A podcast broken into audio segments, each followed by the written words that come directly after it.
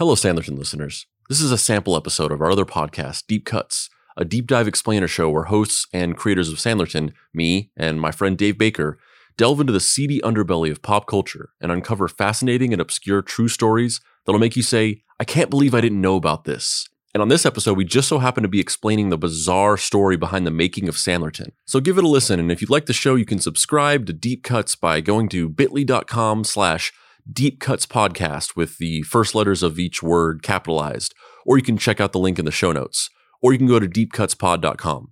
I'm Dave Baker. And I'm Andrew Price. And I'm Matt Harbert. Welcome to Deep Cuts, the podcast where we pick a topic and walk you through the ins, outs, and nitty gritty, so you can appear like an interesting and idiosyncratic person at your next forced social function. Today's topic is Sandlerton, an Adam Sandler musical. What is Sandlerton? Well, it's something we made, or rather, Andrew and Matt made. It's the entire Broadway musical smash hit Hamilton, an American musical sung by comedic actor Adam Sandler, or rather, Matt doing an Adam Sandler impression. It was recorded and quietly posted online in 2017 as an absurdist bit based on an inside joke and sat there for years, largely unnoticed by anyone, and then slowly forgotten by its creators. Until the year 2020, when it went massively viral out of nowhere based on a TikTok and Spotify's 2020 wrap up feature. So, how did this happen?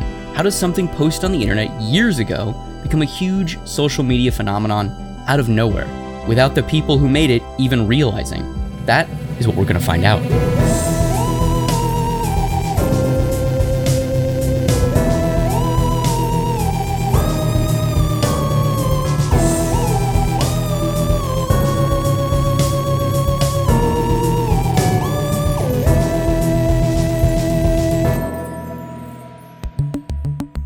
Act 1 I am not throwing away my algorithmic placement in the distribution cycle. Here's a riddle. Why are people who grew up in the 1990s nostalgic for the Looney Tunes, a series of animated shorts created specifically to play in movie theaters before the feature presentation in the 1930s and 40s, which completely died off in the 1950s with the popularization of television, which lured animators away from movie theaters to produce lower budget TV animation for a fraction of the cost and a much higher profit margin? Well, that's less of a riddle and more of a straightforward question. The answer to which being that, originally, TV used to be a handful of network stations that you could watch for free by hooking your television set up to an antenna. And at the end of the day, around 9 or 10 p.m., the channels would end their broadcasts and either play a marathon of infomercials, reruns, or just simply go black for the night. But in the late 80s and early 90s came the dawn of the age of cable television, where any company could create a TV channel and work with cable companies to offer it as part of a package where consumers receive dozens, if not hundreds, of different channels by paying a premium. And not only that, but the programming on these cable channels was 24 7 and often hyper specific to one genre or area of interest. It was a never ending stream of content all day and night. This is where we got channels like Comedy Central, Discovery Channel, HBO, Nickelodeon, and Cartoon Network. However, early on in the beginning of these channels, they didn't have enough stuff to fill up a never ending 24 hour stream of airtime. So the corporations behind these channels bought up tons of libraries of old shows and movies that they could endlessly rerun over and over to fill their program schedule until they could start producing more of their own original shows. This is why you could watch marathons of old SNL and Kids in the Hall episodes on Comedy Central, and also why kids growing up in the 90s were force fed hours and hours of Looney Tunes cartoons, something that they should never even have been aware of on Cartoon Network. Since the beginning of human beings consuming art, we have been told what to watch, read, hear, or see by the monoculture, a small conglomerate of critical authority figures, companies, and public personalities that spoon feed our content to us. The radio, Oprah's book club, the Tuesday night primetime sitcom block, influential art critics, and cultural intellectuals. A few people and companies have basically been saying, here, consume this specific stuff, for hundreds of years. So, other than the weirdo fringes of art and culture that have existed, mainstream pop culture has always been largely curated in this way, which is kind of weird when you think about it. Our cultural interests have always been arbitrarily dictated by the limits of shelf space, economic efficiencies of movie studios, publishing houses, record labels, and TV networks, and what a couple tastemakers think is good. Those early days of cable TV were still part of the monoculture. Turner Broadcasting's economic decision to buy up the Warner catalog of animation in order to maximize viewership and brand build their cartoons only channel, indirectly leading to a lost art form being reintroduced to an entirely new generation of kids five times removed, is distinctly capitalist monoculture at its finest.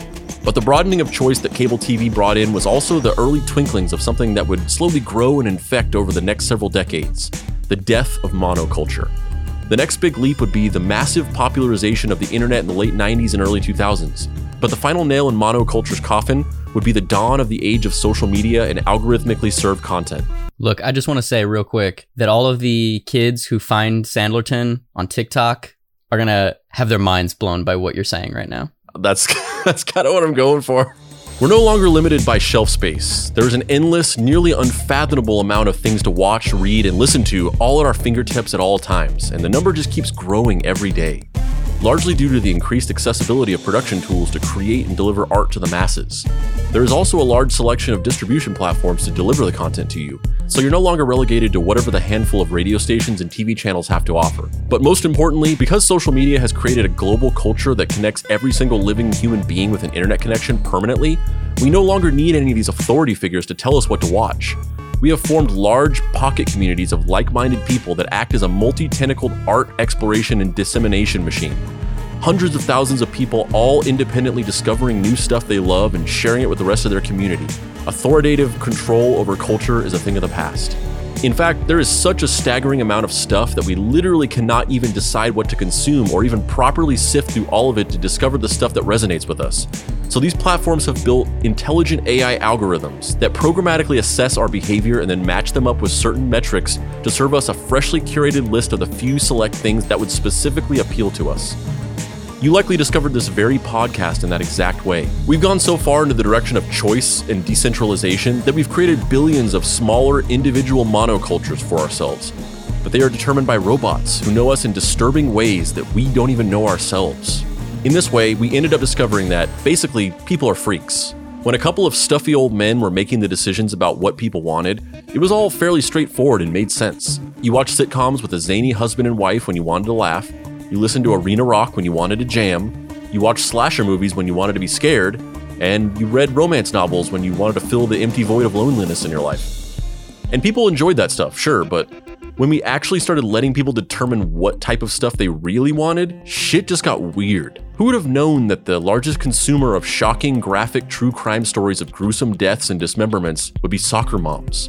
Or that people were going to love footage of people's facial cysts being popped? This is the world in which our weird, extended, absurdist joke album, where Adam Sandler sings all two plus hours of Hamilton, an American musical, was created. And also where it somehow, against any logic, went massively viral almost three years after it was posted. But before we can explain that, we need to go back to the beginning. Back in 2015, a photo of Vermont Senator Bernie Sanders and Run the Jewels member Killer Mike eating together at an Atlanta diner went viral.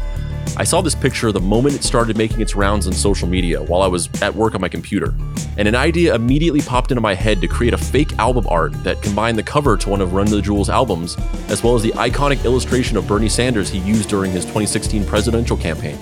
I changed Run the Jewels on the cover to Run the Jews. After posting this and getting enough laugh face emojis, just kidding, we only had likes on Facebook back then, I then had the idea to record a short parody album that would take some of Run the Jewels' most recognizable songs and have a Bernie Sanders impressionist rap over them. I wrote all the Bernie Sanders specific parody lyrics with my roommates, Mike and Craig, recorded demos of myself rapping over the Run the Jewels instrumentals, enlisted my friend Matt, who had used his Bernie impression several times in the sketch group we were in, recorded the songs, and released Run the Jews, a three song parody EP on SoundCloud and YouTube. In retrospect, I wish I had called it Burn the Jewels, which is a way better name. Uh, let's let's hear a little bit of that. You are now listening to Run the Jews. fuck the polls, they can eat my dick, that's wood to Trump. I don't fuck with Wall Street or those corporate chumps. Free college, something we supply to kids. You can all run naked backwards through a field of deads. Fuck the rich, I don't ask for shit, no super PACs. They think they own the world, but I've spoken up and they don't run crap. Vote me and I need no assist, you can pull support, I don't owe you shit. Trust me, I'm a donkey who operates as a moderate social. I didn't actually know Matt that well whenever we did this. I, that was kind of when I first started actually talking to you and and hanging out with you to to make that. I was just like I was just like, "Hey, Maddie boy, Harby, Harby." Yeah, you used my old name, Maddie Yeah. Boy. You want to you want to you want to jump on this track with your old boy Papa Pricey? Yeah. And you were No, like, I feel like I feel like you're underselling it. I feel like I did know you better than than we're we're saying, but also that's in retrospect. And as I said, I have a terrible memory. But Matt, what what did you think when I had first like asked you to do that? Like, I don't even remember. I don't even remember what I what I did. If I messaged you on Facebook or what. Yeah, it was probably a message on Facebook. Uh, I I just thought it was fun. You know what I mean? I Yeah, I mean that was that was pretty cool. I mean, Dave Dave and I talked about this a lot. Um, I mean, I think you know we won't- we won't spend forever talking about this, but Dave and I talk a lot, not on the podcast, but just in in general about this idea. that- Andrew, stop boasting. Yes, we're friends. Let's move on. Davy boy, oh god, ba- Bakey, oh Bakey. Oh, you do that with everyone. Yeah. But we talked about this idea that like, you know, we we've experienced in in our lives, you know, we're we're both people who are very passionate about making things and doing these things that we want to do and sort of driving things creatively. And we've had frustrations in the past with surrounding ourselves or working with people that just weren't as dedicated to the things that we were doing as we were and kind of just feeling this frustration of like you know if if this if I wasn't like pushing this to happen it just wouldn't happen or feeling like people just aren't wanting to collaborate. So I just remember that when we did that it was really cool because I feel like I feel like 9 times out of 10 whenever you ask somebody to do something with you and it's just like a fun project and it's not like a thing where you're paying somebody and even sometimes when you're paying somebody it's like nine times out of ten it's probably not gonna pan out. They're probably gonna say yeah or sound interested and then you know it'll slowly peter out. They'll stop responding to you or and, and you know just kind of it's just it's that very distinctly familiar feeling of coming to the realization that it's not going to happen and then just kind of quietly letting it go because you're not just going to be like what the fuck man like you said this so I remember it was it was cool because I whatever I forget why or how I did it or whatever, but I remember just reaching out and being like, "Hey, do you want to do this?" And then you just did it. Like you came over and we recorded all the lyrics, all the verses in in one night, and then And I was- am not. yeah. I do not know Killer Mike at all. And you, I, I can tell, you know, by doing the project with you that you were very familiar with the source material. So it was very interesting me struggling because he has a very distinct flow that is not like just doing like a comedy rap. yeah. You know what I mean? And I was like, dang, this is hard. I shared this in a bunch of rap, Run the Jewels, and political Facebook groups around the time of the primary election in 2015. And it ended up getting about 8,000 listens on SoundCloud and about 10,000 views on YouTube. Nothing special, but I was very intrigued by how effective Facebook groups, which at the time were new, could be at driving people to content. I tried to get some kind of attention to the EP by emailing a bunch of news publications and blogs, but ultimately nobody bit and it just kind of became a funny thing that we did. Matt and I did a couple other things together after that, such as a year later when I made a short film that depicted McGruff the crime dog in the style of a slick 1980s Michael Mann film, where Matt played a drug dealer. What the fuck do you want from me, man? Gomez was running a new strain, and there was a lot of it. Way more than your slumlord shitbag bosses could supply. Who's moving into Hyde Park? I don't know anything, man. Who's a supplier? I don't see him. No one does. He likes to stay hidden. I talk to him through a proxy. Give me a name! Listen, this is all I know. I promise. He gives this to his guys on every drop. Some sort of calling card or something. Now, please, leave me alone. It's not my fault. It's all your fault. You're another filthy sputtering cog in the clockwork fuck scum that shudders underneath this city. What are you gonna do? Take a bite out of crime.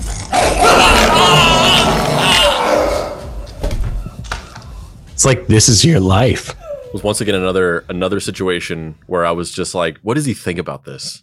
Because because because you were just like you were just like sure yeah I'll do it or whatever like almost kind of like a very blank slate. I wasn't sure if you were actually enthusiastic over it. It was just like ah like I like to do stuff and I'm up for a lot of things. Especially because a lot of the things that I do they don't make sense until they come together at the end. I think maybe you had test footage. There was a makeup test of the throat ripping that we had done. I don't remember. I just maybe it was after we shot it, but I remember seeing like the it's very cinematic. This short, and I, I remember seeing it, and I was like, "Oh yeah, okay, yeah, I get this." This short was featured in a couple film festivals, got nominated for Best Short in one of them, and got a decent amount of attention on social media with about 150,000 views on Facebook.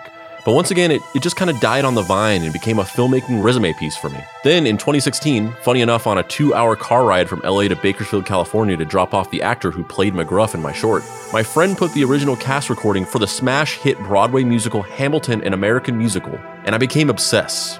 I was a part of the endless throng of people singing every song in their apartment while they did the dishes, and replaying it over and over again in my office while I was working until I knew every single word. There was something about the song construction, the wordplay, the usage of lyrical and conceptual motifs, and the way that the story was told not only through song, but also all of the intricate double, triple, and sometimes quadruple entendre of musical references that align with character motivations and plot points that really resonated with me. What happened next was the beginning of all this. I'm sure all of you listening can relate to the distinct phenomenon of being alone in your car, stuck in traffic, on a long drive, or just running errands around town, and how, inevitably, you'll eventually end up talking or singing to yourself and making some of the weirdest gibberish noises or saying some of the most insane things that would surely have you branded as a mad person if anybody ever heard you. I just want to I want to stop here for one second because that is 100% me. And not only is that me, but I do that when other people are around. And I sometimes have talked to Andrew in gibberish for an ex- extended period of times that are well beyond uh, socially acceptable. Totally, totally.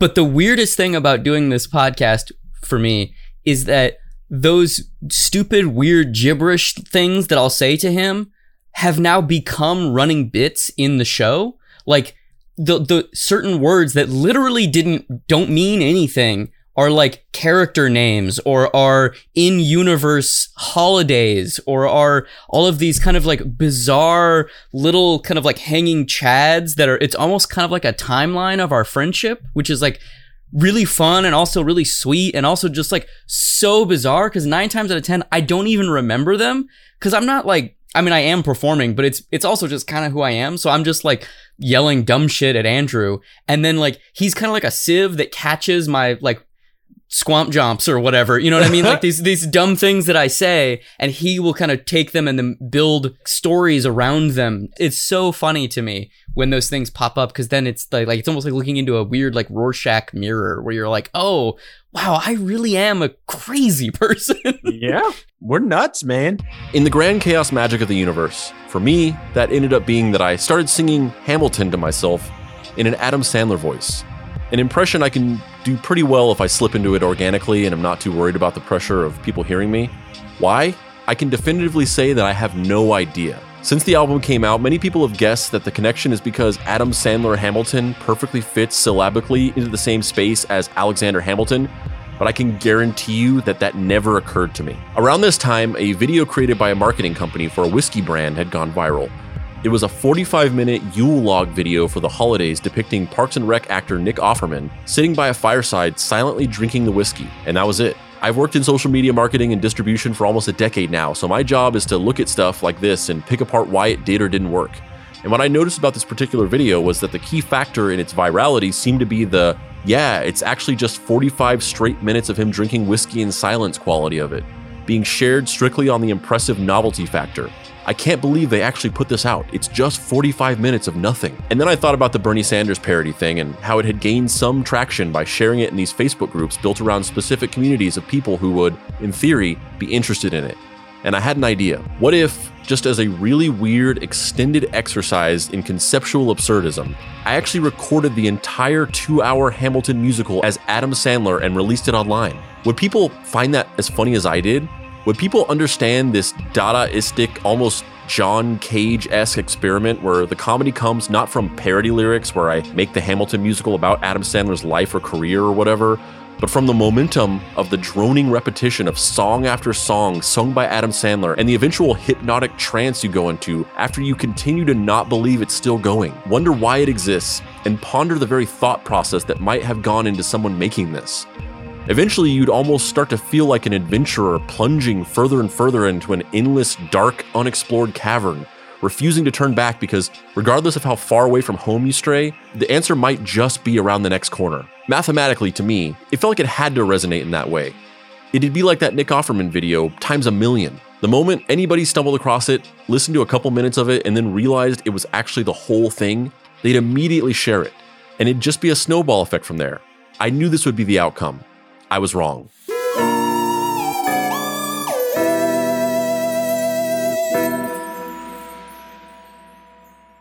Is Britney Spears being held against her will by her greedy father? Is Jared Leto a cult leader? Did you know that the director of The Dark Knight and Inception, Christopher Nolan, that he has a secret brother who's actually a hitman? Have you ever heard of JJ Arms, the international secret agent and private detective with two hooks for hands? Did you know that Andrew WK, the party rocker from the late 90s and early 2000s, is probably a fictional character?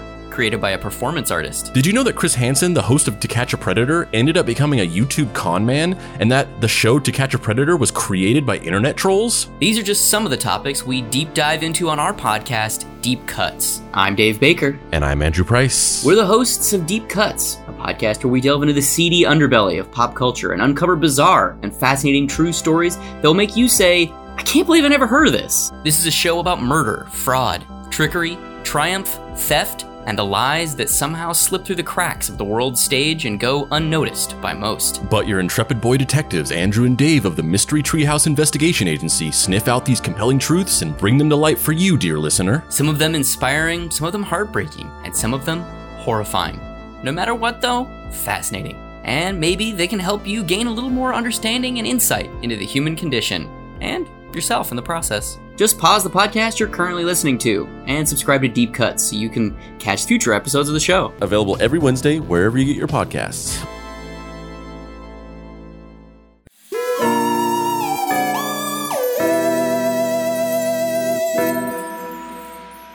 Act 2 Six moments in history converging as one to make some idiot's content go viral. What a waste of chaos theory. The first smart move I made was to decide that I shouldn't try to record the Adam Sandler voice myself. My Sandler is okay, and it goes in and out where sometimes I can't even do it, much like all my impressions. I'm the impressionist equivalent to Kel Mitchell's character in Mystery Men, where I can only do them when no one's listening and I'm not thinking about it and just slip into one. Probably due to a lifetime of generalized anxiety surrounding speaking and having attention drawn to me because of a childhood stutter, but that's another episode. I thought of Matt, both because I knew he did a Sandler, but also because we had firmly established our creative relationship at this point as I come up with some weird music project and he does the voice. So I asked him, and he was surprisingly up for it. He didn't really hesitate at all. I sent him all the instrumentals for the whole musical, and he just started slowly making his way through it. So I remember in this instance, I texted you, and I don't remember the exact wording of it, and I could pull it up, but uh, I basically said something to the effect of, Hey, so I, I had this weird idea to record the entire Hamilton musical as Adam Sandler and then post it online in the format of Hamilton if it was sung entirely by Adam Sandler, which at the which was kind of capitalizing on the meme that was popular at that time where it was like X if it was X. Right. So there was Yeah. like Redbone if it was sung by Carly Rae Jepsen or B movie, but every time somebody says B, it speeds up by 5% or whatever. So it was like, it was based on that trope. That's how this will exist as a meme. I think that made sense to you, even though the idea just seemingly was completely arbitrary or didn't make sense. Yeah, I mean, I I knew the joke was that that it was just the impression and nothing else.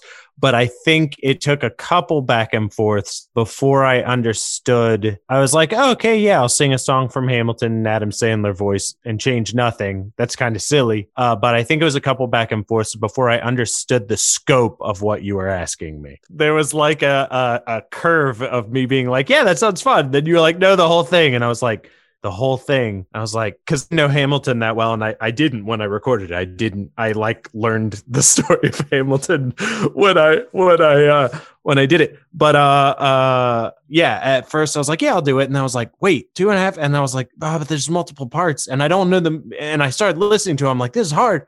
And I was like, but that is why it's funny. Like the excruciating amount of time that it will take to make this is the joke. Yeah. Which is, which is like with the very specific idea that I wanted to do. That was the initial anxiety, or that was the initial uncertainty when you, whenever you collaborate with somebody and you sort of trust them to do, in this case, this insane amount of work. I uh, there was a lot of anxiety in the beginning of wondering what level of detail you'd put into it. If it, it if when you send it back to me, it would be like what I wanted it to be, which is like in the the song where like the three Schuyler sisters sing and they're and they're doing all these different harmonies and things like that, and it like crescendos into this big moment with all three of them singing. Either this is going to be like you literally do all three of those parts plus all the background vocals as Adam Sandler with multi-layered vocals, and it's like, yeah, this is exactly what I wanted. Or you sent me back this thing where like you record it in one take and you just like do one vocal track of Adam Sandler just hitting all of the main parts and not differentiating between the characters. For the insane amount of work this this was, that's really I couldn't have really asked for more. I couldn't have been like, "No, go back and do it better." So if you had sent that to me, it would have just been kind of like, I guess this is what it is. But, but it wouldn't have been worth doing if we would have you know what i mean it's like then it would have been like i I think if i listened to that i'd tune out i'd be like oh you know what i mean so up until the moment when you finally started sending tracks, that was the purity test where I heard the first one and I was just like, oh, like, yes, it's the thing that I wanted it to be. It's like exactly the thing I wanted it to be. I didn't know that you'd never heard it until later on. Like, I think after you'd already started sending them to me and then you told me that you never heard it. Or you might have even told me after you recorded all of them. I don't remember at what point. No, but I was like, even if I knew a musical, I wouldn't know all the, the parts but uh you know i think any other mu- like i can't think of another musical that would be harder to do than this. It's so incredibly specific. The rapping is so fast. It's not like oh you write the lyrics down and like it, the flow is exactly what it's not like you know my name is Matt and I'm here to say, you know what I mean? It has very intricate, um, you know, rapping patterns, you know, and, and singing in the harmonies. It's, it's a dense piece of uh, material. Yeah. Especially if you've never heard it. Like, even if you didn't know the words, if you've heard it before, and if you're even like relatively familiar with it, you go into it with a frame of reference of knowing at least the rhythms and like the, the No, had no cadences of things. No clue. but you had to you had to learn every song from scratch.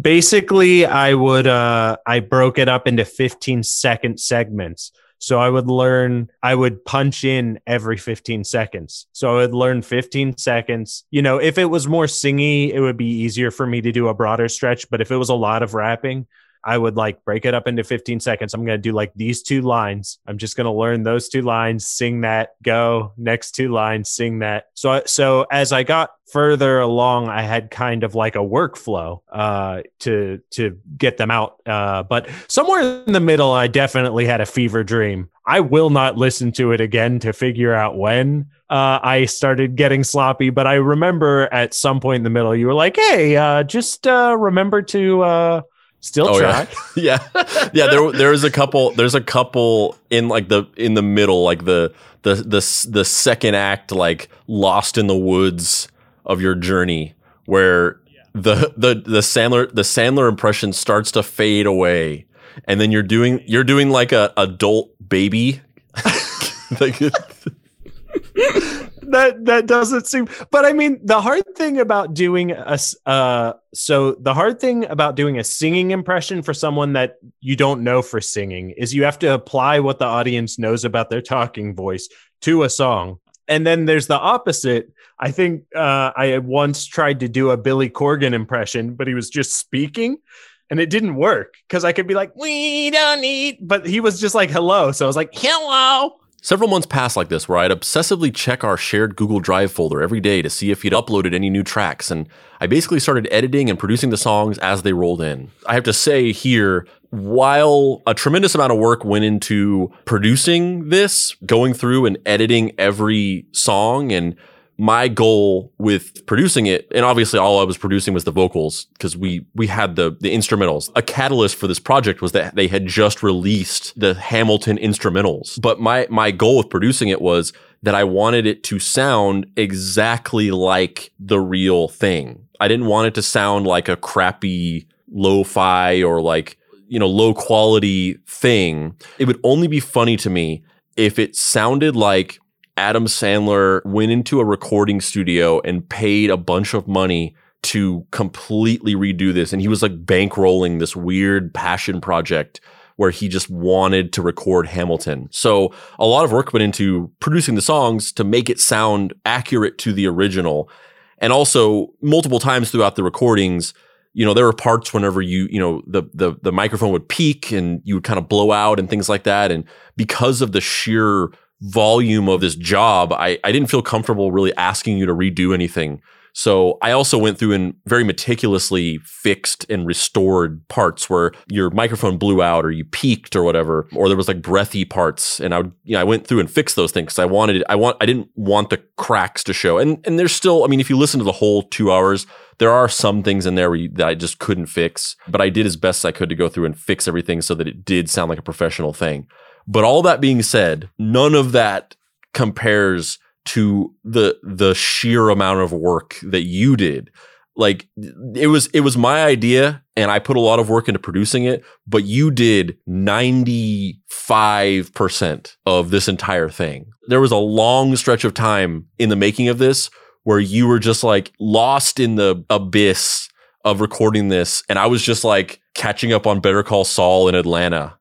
Well, I did I did break it down into chunks. So part of the, you know, a lot of the work process was like figuring out how to do it and then it was like how how can I do this as efficiently as possible? Cuz I was like keeping I was basically like ADing my my session. I was like how long per song per minute? How can I get it to where it is? How much time is this going to take? So I think I would spend maybe on a weekday, I'd spend half of my lunch break. I work at home, but I still give myself like a regular lunch break for structure. Uh, so I'd like spend a half hour, and usually in a half hour, I could get a whole song done if I really, really tried. Uh, but another thing to tell you about the production quality the mic I am currently talking to you on uh, just for this podcast is better than what uh, what I did. I think maybe I just didn't have the, the the stuff, but I believe I was on my belly with a 2004 MacBook, some really old MacBook, uh, singing into a Zoom H4n, laying on my belly. That is so. So if you want an image, just imagine me laying on my belly with a Zoom H4n in my hand, not even on a tripod to make sure I don't. That's probably some of the cracking. I probably like just hit the microphone. Yeah, that's not the, honestly that's not the image that I had personally either. I, I'm I'm sure I did it in different, but I think maybe that might have been during the fever dream phase.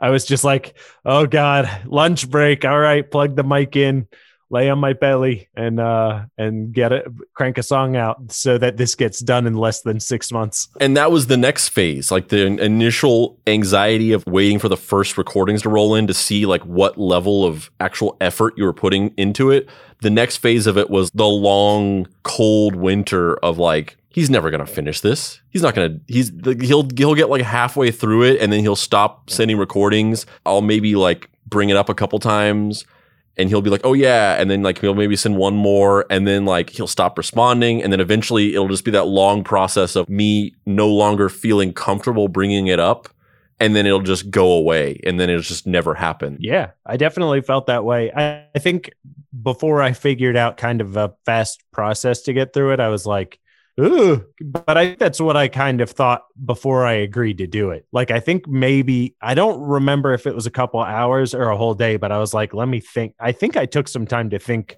Yeah, I think you did before mm-hmm. I agreed to do it because I was like, because I think I did understand the the scope of it. It worked. It happened from start to finish.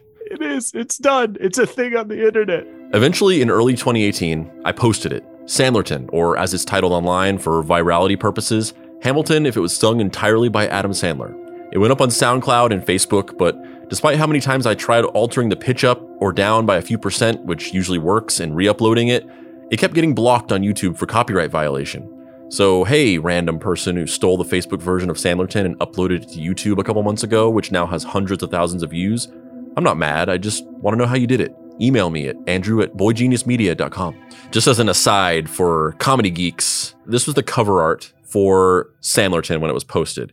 So this was the original cover art for it, which is the first thing I made. It was kind of like the whole idea was based around this cover art. I was really proud of this. So Dave, describe for me what what you're seeing here. So it's the iconic uh simplistic uh star formation silhouette from Hamilton. Uh but instead of the Hamilton logo. It says Sandlerton, and it, the person is raising their fist. Is it is is that censored? Is it a, a middle finger? What? Why is that? What? I don't even know. What is that? Do you recognize? Do you know what's going on here, Matt? No. So this is so this was the original cover art, and I was very proud of it. But I realized shortly after a honeymoon period of thinking it was the most clever thing of all time that nobody would know what it was, especially young people who aren't old enough to understand this. So, oh, Opera Man. Yeah, it's Opera Man. It's a handkerchief. Yes. So ah, I got it. Oh.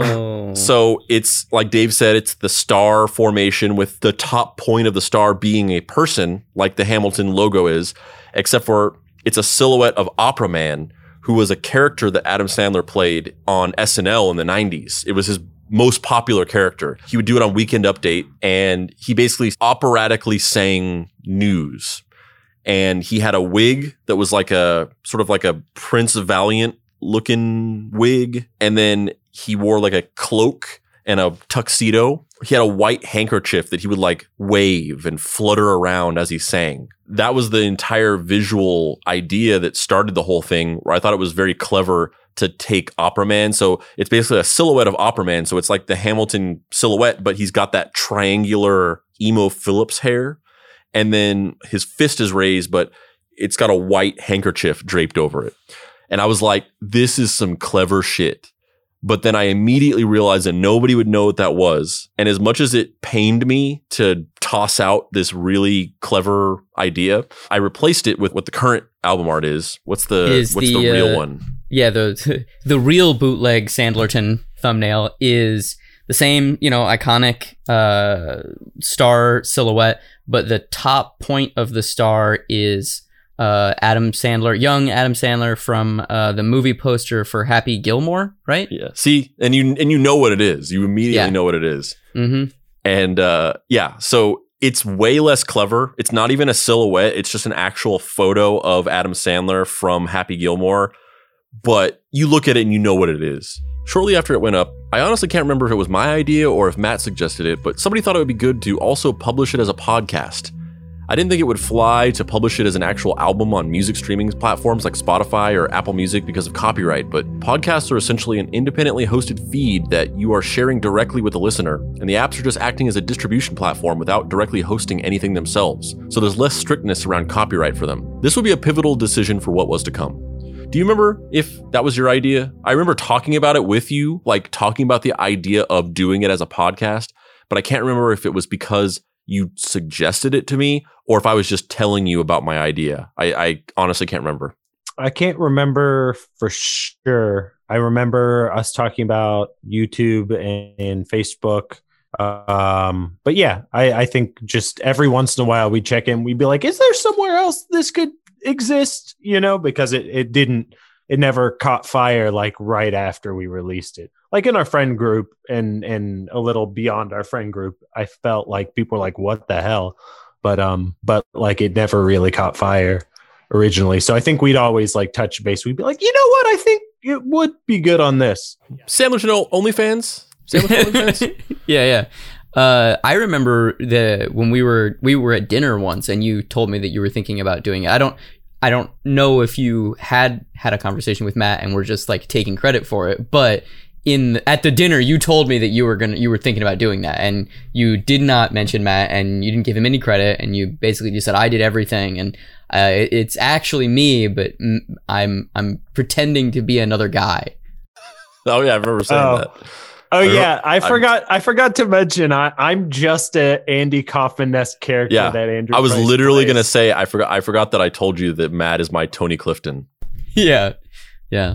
So it was out, and I started the same process I did with Run the Jews of finding a bunch of Hamilton and Adam Sandler Facebook groups and posting in them, as well as emailing it out to places like the AV Club and BuzzFeed. Matt also got the word out on his end, and we were ahead of our time. The SoundCloud and Facebook versions ended up getting about 10,000 listens each, and the podcast ended up actually getting to the point where it was getting about three to 500 downloads a day after a few weeks, likely due to people just stumbling across it in podcast apps and thinking it was actually Adam Sandler because we don't really go out of our way in the presentation of Sandlerton to actually clarify that it's an impressionist. Largely because I figured it'd be apparent to anybody that it wasn't actually Adam Sandler upon listening. But overall, it didn't take off and become some huge viral sensation.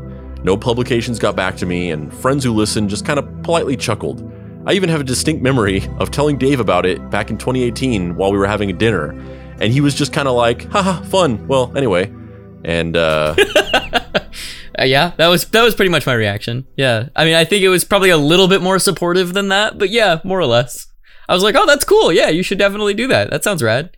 I mean, I don't. What what what was your dream scenario reaction for me to say? Like, fuck yes, I want to be in it too. Like, yes, I wanted you to I wanted you to insist that I just delete all of Matt's recordings and let my you God. do it instead. Yeah.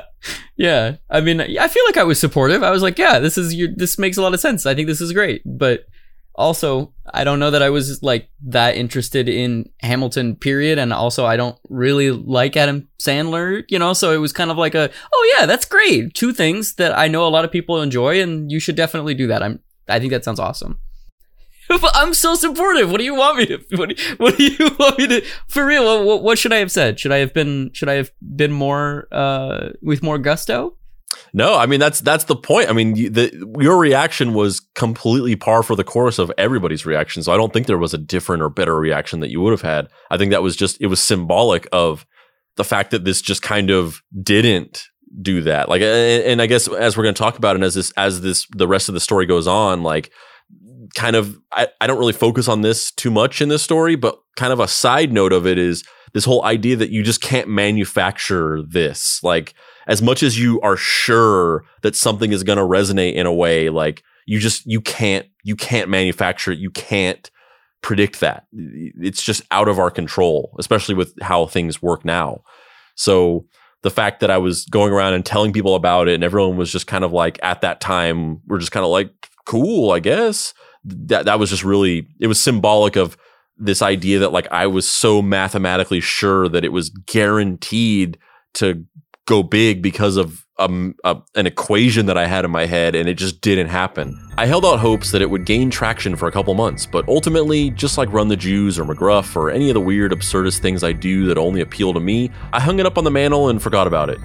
And then one day, early in 2020, so we're fast forwarding a couple years at this point, before COVID 19 turned the buffet industry into that Tiger King meme where he says, I'll never financially recover from this, I checked the numbers on the Sandlerton podcast on a whim and noticed something weird. It had been consistently getting around 300 downloads per day for a while, but there had been a weird spike a few weeks prior where it got around 4,000 downloads in one day before going back down to normal. I kept an eye on it for a couple days, but nothing else happened, so I forgot about it again. But that would turn out to be the first faint sign of a heartbeat for something bigger. The issue with Sandlerton the first time around was that it had completely missed the Hamilton hype train. We recorded it at the height of the musical's popularity, but by the time we actually put it out, the craze had kind of passed. However, something else happened that we could never have expected. Because of a global pandemic that effectively shut down the entire entertainment and movie theater industries and had the entire world stuck at home with nothing to do but watch TV, streaming services both exploded in popularity as well as were in desperate need of actual content to put out to keep up with the growing need for it. And because of this, the streaming service Disney Plus, that had launched only a few short months before the pandemic, bought the rights to the only professionally filmed version of the original Broadway cast performance of Hamilton. The Hamilton film debuting on Disney Plus not only caused a huge renewed explosion in popularity for the show, as well as reassessments of some problematic elements of the show, but it also introduced it to a huge population of people who had never even heard of it because they'd never seen the musical in person and weren't the type to listen to musical soundtrack albums. We got a whole new and bigger opportunity to be noticed. A few months later, in May, well into the pandemic, I decided to check it again. This time, months after that weird first blip, there had been another day where the podcast had gotten around 8,000 downloads. And then after a couple days, instead of going back down to 300, it held consistent at around 1,000 downloads a day. Something had happened. It had been put on a list or an article was published about it or something. I searched high and low all over the internet and was never able to find any kind of reason for the sudden jump. I chalked it up to having gotten enough downloads to make it into a certain section of iTunes where it had more visibility or something to that effect. But more importantly, I showed this to Matt, which I think renewed his interest in Sandlerton. At the time, he had been growing his own presence on Facebook and YouTube with comedy videos, and he thought it might be a good opportunity to repost Sandlerton and see if it took off. This was basically when I first kind of, I think you long forgot about Sandlerton. I don't think, I mean, honestly, I don't think you necessarily had much interest in it in the first place. I, I mean, I think you, you, No, I don't. I, I wouldn't. I wouldn't categorize that as true. I think I. I think I had the same reaction to where I thought that it had a large uh, potential to do well, and that the window for it to do well had already passed. Like if it was going to do well, it would have already done well. Uh, but no, I was. I certainly wasn't uh, like, oh, I forgot that six months of my life where I where I sang uh, uh, Hamilton in a Sandler voice, and my uh, neighbors were wondering if they should call the police. Cut cut to you cut to you walking through the Pacific North woods with a headband, getting harassed by Brian Dennehy and having flashbacks to the times you were recording. Yeah, exactly. I, I was very traumatized. Um, uh, yeah. So, so I guess that's my clarification. Is that no, I, I, I never was like, ah, I don't even remember what that is. I think I, I think we're we're kind of on the same page as our how it un, unfolded. But at that point, I was like, this is weird. I don't know why, but this thing just randomly seems to have found some kind of slipstream and it's getting listened to.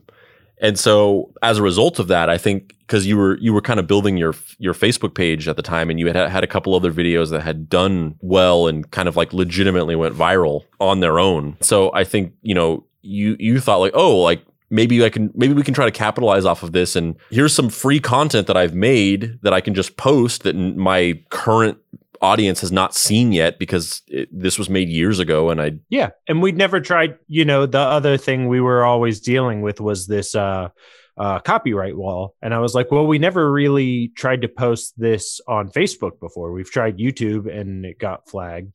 And uh, have we tried it past the gatekeepers at Facebook? And and I don't think we had. Uh, I might be wrong. So it was like just another platform. Yeah. So we did the the Facebook video and I, I mean, what, what was the process behind that? I mean, I, I kind of, I'm a little blurry on it. We posted that Facebook video and then like you, and then you, you basically had the idea to try to market it on TikTok. Like what, what was the process of that?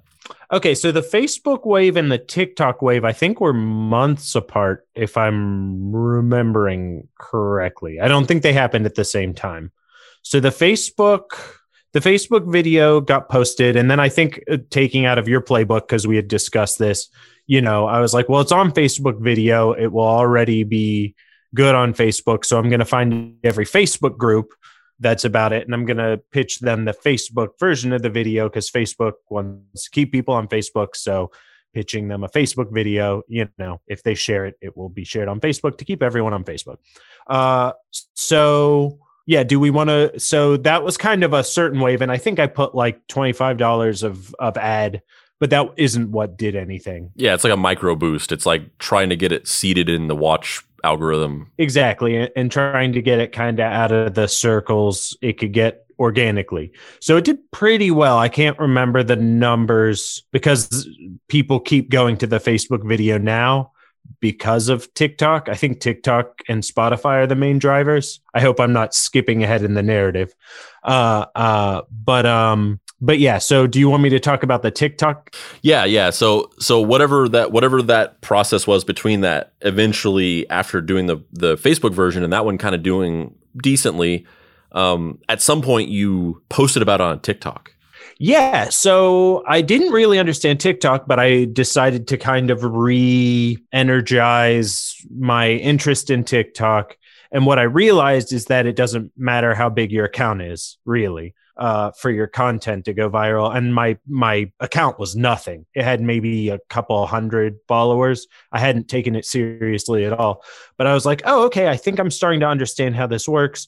I think maybe if I just make like basically a quick explanation of it on TikTok, it might do well. I understand that like shorter is better. So I made like basically a 15 second pitch of what it was where I where I just like kind of spelled out the process uh, in like four seconds and then showed like a couple three second clips. And that went pretty i don't remember i don't remember what the view count is without looking at my phone but that that clearly went uh, viral especially compared to my tiktok account. Okay so i i'm glad i didn't lie. I think the original if you probably added all of them up so on tiktok you can like re talk about the same subjects and they'll still go viral because of the way content's consumed there. But the first time I talked about Sandlerton, it got 310,000 views. Well, then, I, yeah, the, what I was thinking was was right. Um, but yeah, so so you did that one, and that and that was crazy. That that just kind of happened out of nowhere, and it was like, oh shit, that was the first moment of it, and it went on to get bigger. But that was the first moment where it was like, oh, this actually happened in the way that I had envisioned it happening two years ago. But nobody cared about it at that time. Like it was posted and nobody nobody reacted to it in the way that I had just like mathematically worked out that it would happen. But they, that's exactly how it happened on TikTok.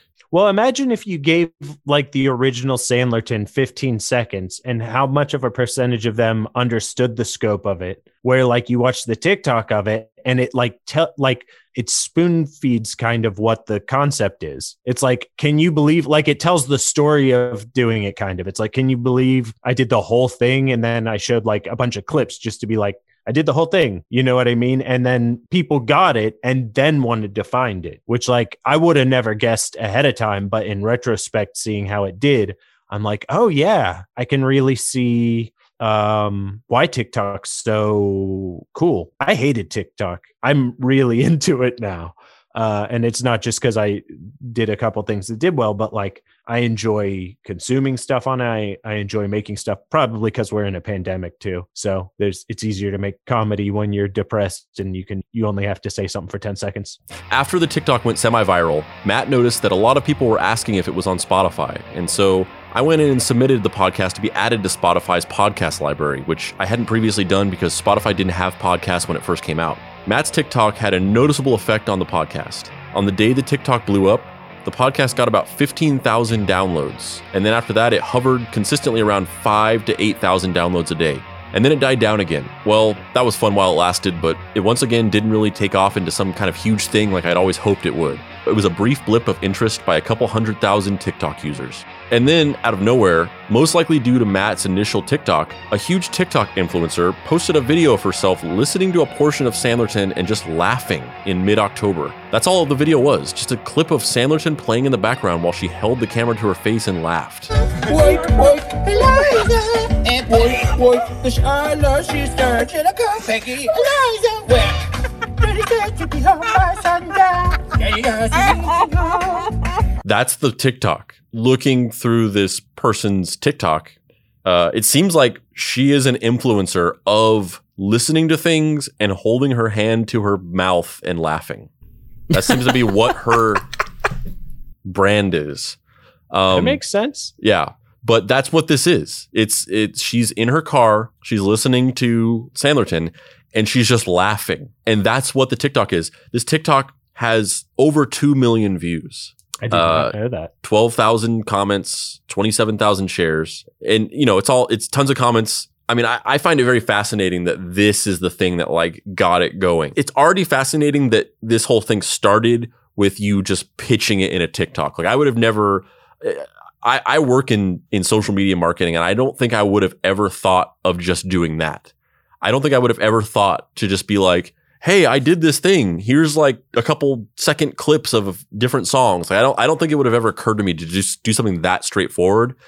And it really worked. So that's already fascinating to me. But this is even a step further where it's just her listening to it and laughing. And like her reaction and her laughing is what sells it emotionally. You watch this and it's like her reaction is what's selling it to you because you you you just like you want to share in that emotional experience with her and it makes it not that just listening to it by itself might not have also sold people on it, but the added thing of like this person who they follow, who they are kind of a fan of or whatever, having this like extreme remote emotional reaction to it just like sells it of like, I want to go to there is, is essentially the the reaction that you have to this.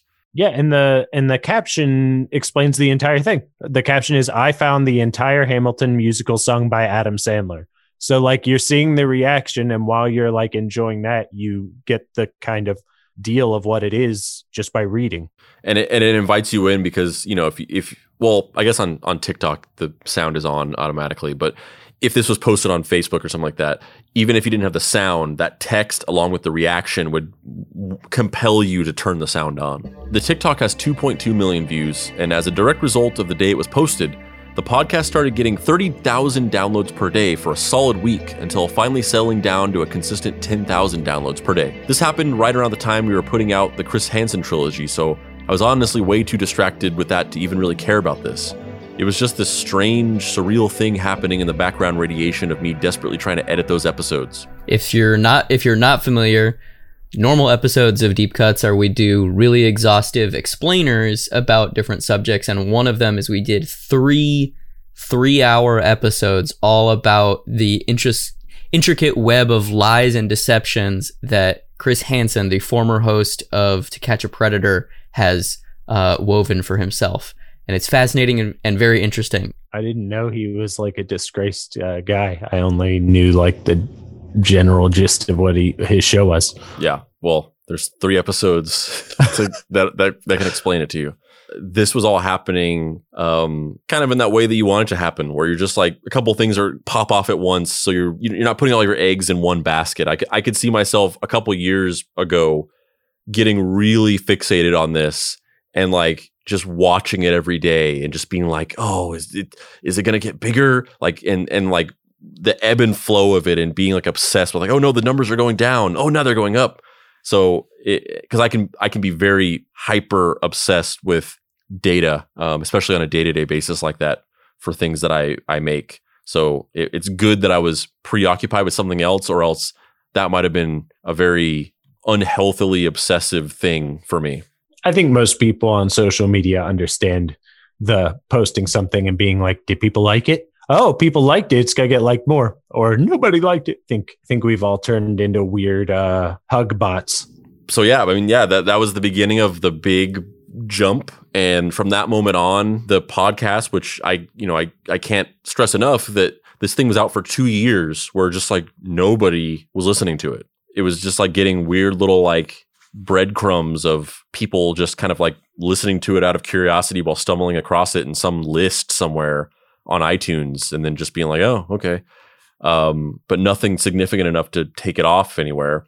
And then two years later, suddenly it's going huge. Like it's this thing is getting this thing is getting 30 30,000 downloads a day. And then even when it cooled off, it was still 10,000 downloads a day for this thing that was 2 years old and for 2 years got nothing. That was the beginning of just it was just very surreal for that to just happen in a protracted way all this time later. Yeah, because that's I mean, you work in social media, that almost never happens. Like it's it, usually it's like the day you post it a week later, and then it just uh, long tails after that. Yeah, there's there there's so much stuff going out on a daily basis, and also because of that, there's a psychological phenomenon which has a name, and I can't remember it now. But this there's a psychological phenomenon that people once something is like older than because you can see the dates when things are posted on most most social media platforms and there's a there's a phenomenon where if something is older than a week people psych- psychologically just become disinterested in it. Um it's not true across the board but especially for like viral content like people will look at those dates and there's some kind of there's some kind of like endorphin hit or whatever some kind of chemical reaction where you see that date and if it if it's like within three days, you're just like, I gotta see this. But if it's older than if it's older than a week, you're just like, oh, this is like some old thing that doesn't matter anymore. But I think that's why no one watches taped football games. They're like, oh, I taped the football game. It's like, no, what was the score? Yeah, it's that's the same phenomenon. This almost felt like Sandlerton had finally hit the mark I was hoping for it to since day one. At the time, I told myself it had finally gone viral, albeit in a way that I could have never anticipated. If you had told me in 2018 when we posted it that it would eventually go viral amongst a bunch of Gen Z TikTok kids, I would have been like, what do any of those words mean? Through a combination of turning Sandlerton into a podcast so it could take advantage of algorithm boosts on major podcast platforms, Matt having the idea to post a TikTok about the project, and the renewed popularity in Hamilton in general, this weird, weird thing we made had finally gotten noticed and appreciated the way that we wanted it to be. The reaction was exactly what I wanted it to be uh, hundreds of thousands of people listening in hypnotized disbelief and then sharing it with each other while screaming in all caps, It's the whole thing! But then, just like every time, the wave crested and it fell. It kept getting around 10,000 downloads a day, but there were no new spikes, no new TikToks, no BuzzFeed or AV clubs picking it up. It was once again fun while it lasted. Something else I want to stress, which I, I told you a couple days ago, Matt, is it's crazy to me that throughout all of this, this has still never been picked up by a blog or a news site. Like this is all completely word of mouth and algorithms. Yeah. This has never been posted by like this is never there's never been a, a BuzzFeed article that's been like some guy recorded all of Hamilton as had Adam Sandler. Like it just hasn't happened. If you if you Google search Sandlerton or Hamilton sung entirely, it's just all it's all posts of people and the links to the original sources on SoundCloud and stuff. And there's just no press talking about this whatsoever, which is not usually how these things happen. Usually these things go viral because it it starts out being posted by some lower hanging um clickbaity type news sites and then if enough of those post about it then the next rung up are like oh this is a thing that we should be posting about because everyone's talking about it and then they post it and then it eventually makes it all the way up to like the buzz feeds of the world and then it becomes a big thing um and this just never happened with this. It's like really big but it's also like hidden underneath like the the like the fog of the of of the internet in a in a weird way That might be part of its appeal. I don't know. yeah. And then a few weeks ago in mid November, we were hit in the face with a reaction we hadn't seen in any of these previous spikes. New people were posting TikToks reacting to Sandlerton. People were talking about it on Twitter. A huge YouTube influencer named Alpha with 2 million subscribers posted about it on Twitter, and this tweet in and of itself went viral. A friend texted me a link to a WWE wrestler named Austin Creed who tweeted about it, and this tweet went viral. If you search the hashtags Adam Sandler Hamilton or Sandlerton, there were literally hundreds of thousands of tweets of people saying some version of, I found the entire Hamilton musical sung by Adam Sandler, or sharing a link to it and saying, It's the whole thing, or I now bestow upon you my curse, which is a weird recurring thing where a lot of people are, are basically like saying, like, this is a cursed item, and like they're passing it on to people like the ring, the videotape in the ring, basically. Yeah, there's a lot of uh there's a lot of watching it. There's a lot of appreciation wa- listening, and there's a lot of hate listening, and I'll, I'll take either. I checked the numbers and we had over 1 million downloads on Spotify alone. In fact,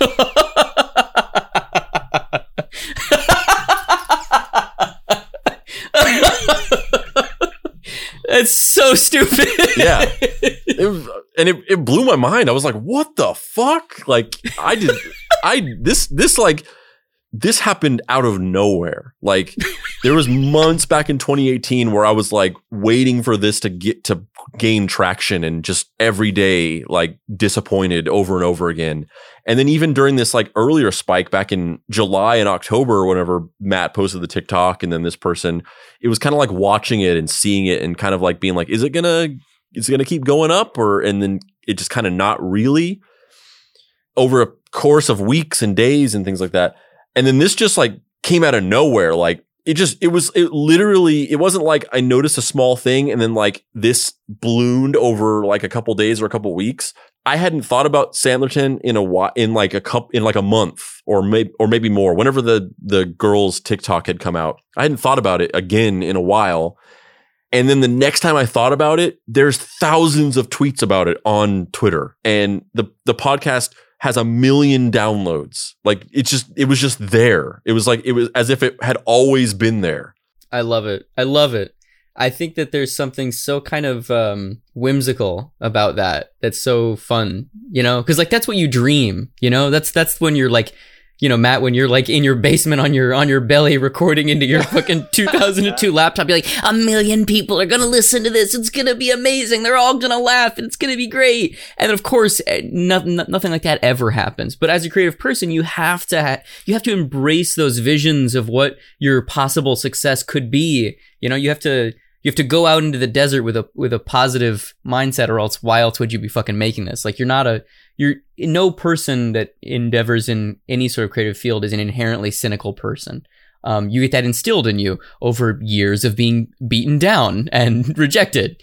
Um, but it's just so funny that it it's had this very long you know arc and that it it climaxes. I don't know why that was so that's so funny to me, but a million downloads on an Adam Sandler redoing fucking Hamilton musical is just so it's so stupid. Yeah, I, I mean, love it, so it just- much. It shouldn't happen. It's just yes. like it's like this it, it's a circumstantial byproduct of this huge machine where we've built these algorithms to serve people content you know to help disseminate the massive volume of content that exists on the internet and to try and keep people on your website for longer because that's the whole point of the algorithms and the recommendation engines is like we want to keep the time on site as high as possible so we're going to lose people if they're just not finding stuff that they want. So we have to figure out a way to give them things that they want before they even know that they want it. And so they've you've, been developing these algorithms, and as a circumstantial afterthought to that, weird shit like this happens. Like they didn't build those algorithms to show a bunch of people Adam Sandler singing Hamilton. They sh- they built these algorithms to show people, you know, vlogs of famous YouTubers talking or explainers of some nostalgic thing or uh, you know, people making weird viral short films where Superman is wearing a GoPro and stuff. It's like it's made to show people that stuff. It's not made to show people this weird bullshit that makes no sense. But it's the the robot can't tell the difference. It's just like, well, it says that you like this stuff, and this thing mathematically is all that stuff. So here you go. It was like this. Uh, it, I, I just it, what comes to mind is this weird Disney original movie from like the early or mid two thousands that was about a mermaid that became a that got turned into a regular human. And there's a scene, or maybe Aquaman? She, maybe she was an a- Aquaman maybe she was in Momoa. N- Yes, exactly. Uh, or maybe I'm maybe it was an alien. I'm I- it's some it was some Disney original movie, and like the whole the character, the alien or mermaid or whatever she was, she's that quintessential character where like she doesn't understand Earth things, and so they're making food for a big meal for all these people at a party or something like that. It's all these different hors d'oeuvres and snacks and foods or whatever, and then she says like she says something like, you know, this is this is not the efficient way of eating all these foods. Why don't you blend them all together and just drink it like a smoothie or something like that? And like she just thought like you have all these foods, you want to eat all these foods and you want to get them into your body. The most efficient way to do that would be to mix them all together and then just drink that as like one thing. It reminds me of that where like the algorithm is just like it has no idea that somebody who listens to Hamilton it's just like you listen to Hamilton. Here's a Hamilton thing. Listen to this. And but in this case, as opposed to the the you know the the the metaphor or the as opposed to the comparison with the weird blender food thing, the end result of that is disgusting, and you would never want to drink that. But in this case, even though nobody would have ever asked for this, in a million years, they hear it and they're just like, "Fuck yeah, I'll take it." Or I hate this, but we'll still share it to say, what the hell is this? I'm so angry. Well, that's the thing, though. It's the thing we were talking about before that I kind of alluded to coming up later is that it's, I think a lot of people seemed to like it and be entertained by it. But in the macro narrative of it, it's less about liking it and it's more about sharing it as a experience with people. And it's that, it's that, it's that phrase of like, it's the whole thing. I can't believe this is, this exists. It's like sharing an emotional experience with somebody. It's less about like listen to this thing because it is the quality of it is good and I enjoy it and I'm entertained by it and it's more of this thing of like people that I'm friends with. I have found this weird fucking thing and I'm like a messenger, I'm a harbinger of this weird the dregs of the internet. I ex- I exist in your life as this messenger for the strange and the esoteric and here is my latest offering. Look how weird this shit is. Like that's it's like it's it, it it's like a it's like a cat bringing you a dead bird to your to your back door. That's that's what it is. That's a when you- perfect metaphor. yeah, when you when you share this. In fact, over 93% of all the Sandlerton podcast downloads were coming specifically from Spotify. More friends were texting me about it. My wife saw one of her random Facebook friends commenting on a post saying, I don't like Hamilton. I've only heard a couple of the songs, plus about 30 minutes of the Adam Sandler one. You could almost say there's a Sandlerton Twitter at this point, with thousands of tweets about it and in depth back and forth discussion. It went from, hey, here's this weird thing we made, to, you were the guys who made Sandlerton? So, what happened? Well, after digging around in the comments of TikToks, Matt figured it out. In mid November, Spotify released their yearly Spotify Wrapped, a feature on their app where they show you all the music you listen to the most throughout the year, as well as some interesting information like the number of minutes of each song of, or band that you listen to, what your top songs were, etc. And this year, they also incorporated podcasts. And at the end of Spotify Wrapped, they also recommend other artists and podcasts you might want to listen to based on your results.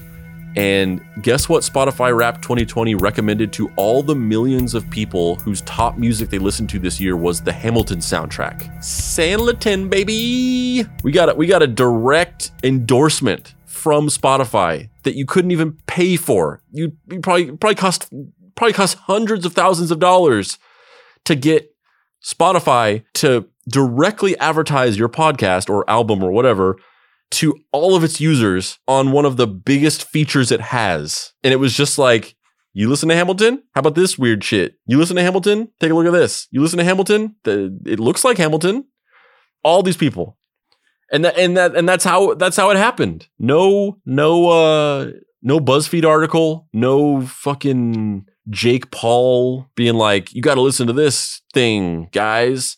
No endorsement from Will Smith, no anything Yet. yet, yet, no anything. It's ju- it was just like a robot accidentally showed it to people. Which is so so fucking depressing on one level. Like you you know what I mean? Like you work so hard, you spend months of your life working on these things, and then it's all up to the whims of like fucking C3PO. Well, Andrew, you have you have kids as well, so uh, I don't know how strict you are on, about screen time, but uh, uh, occasionally I'll see uh, Natalie uh, having the iPad in her hand, and like the video she's watching is just called like Paw Patrol Super Force Mystery Box Open Slime. Like it's just keywords. Yeah, I mean, there's there's that's a whole bigger discussion of like children are being raised by like a fucking SEO filter where it's just like YouTube, like people are just gaming the algorithm by keyword loading these videos, and then they're just being served to kids in in playlists. Yeah, it's not even English. It's like it's so obviously keyword loading. It's like it's not even trying to be discernible by a human being. 20 years from now we're gonna we're gonna be living in the that Star Trek episode Darmok and Jalad at Tanagra where the alien species speak in metaphor except it's only gonna be SEO keywords you know Yeah, for sure. I think so. I feel like people younger than us have a healthier relationship with technology than we do. And I think people our age are actually more addicted to technology, or at least aren't naturally adaptive to it. Because I feel like people my age, I feel struggling with technology, not like understanding it. We all understand it. Uh, uh, but like younger people seem to emotionally deal with it better. Or just like, yeah, I did a Snapchat. No, I'm not on Facebook. I just do it with my friends. I don't obsessively check it. But I feel like people my age obsessively check it. Yeah, it's like people older than us, like our parents, like they just they have trouble understanding the internet At all, and at, yeah. at all because they you know they didn't grow up with it. So it's like a it's a thing that was introduced to them in their adulthood. And also for several years in the beginning it was just like a toy. Like people didn't think of the internet as like it was it was just a Communication. yeah it was just it was just a toy for nerds basically where we we were born in we were we we were we were, we were born into it. We adopt you merely adopted the internet. Um uh we- oh man it's it's it's it's literally been years I feel like. Other than the Halloween episode where Bane made an appearance it's been a long time since since Bane has shown up in the podcast. But yeah we were born into it. So it's a weird thing where we we understand it because we were we grew up around it. We have a we have a much greater control over it. But i think in addition to that we also were kind of like the guinea pigs of it and because of that there's so, there's a lot of there's a lot of addiction to the technology that like to grow up and spend your whole fucking childhood like sitting at this big machine in the corner of your room trying to desperately download fucking videos and songs at like at like you know with 56k modems and you're having to get off the internet every time your you know parents wanted to use the phone after all that time to now be in an age where it's like here's this fucking thing that can do everything that you were trying desperately to do for your whole teenage years in like a second. We're just like we're addicted we're like we fucking mainline it. We're just addicted to this thing because it represents this thing that we were trying to do our entire lives that was such a struggle for us. Whereas gen z they're just like they're they're born into the age of this faster technology and and social media and these algorithms so i think in the way that our parents don't really understand technology and computers and the internet we don't understand a healthy set of boundaries with technology and the internet. And then Gen Z do more. They're more skeptical and they hold it at more of an arm's length because it's been so available to them. And that's why stuff like Snapchat exists. Like that, you know, that's why Snapchat was created because all these, all the Gen Z kids, they were like, I don't want all of my stuff like posted publicly where everyone can see it and it exists forever. And they prefer this idea of like anonymous and person to person and your content dis- disappears after 10 seconds. Like they prefer that because they understand more than we do, even that like you don't want your fucking uh, Dick technological footprint to exist on the internet forever. and it's impersonal. It's more personal to be like, you, you know, to just text your friend a silly picture, you know, as like a what I, I don't know the terminology, like, you know, a story that disappears on Snapchat. And then it's just like, it's like, yeah, I'm just flirting with you or we're just having fun. We're just friends. It's not like, you know, a Facebook post where you're doing what we're doing, where it's like, oh, how many likes did it get? Is it trending? Blah, blah, blah. Because they understand that that is unhealthy.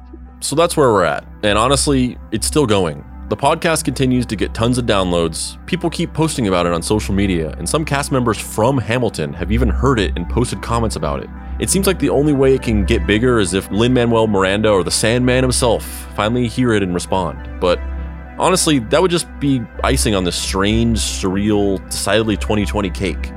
This isn't meant to be a brag about this dumb thing we made going viral, but rather an opportunity for us to explain the moment by moment anatomy of how things do go viral on social media in the modern age, as well as a reflection on how surreal and strange things are in our modern world of algorithms and recommendation engines. That something like this could go massively viral despite having no real value other than its conceptual absurdity, and that it would find its way to millions of people, not by word of mouth like other types of weird gonzo content from the old days, being passed around in VHS circles and on message boards or through tape trading, but rather sent to all these people by a robot that did a math equation and determined that it would be something they'd all be interested in based on their specific behaviors.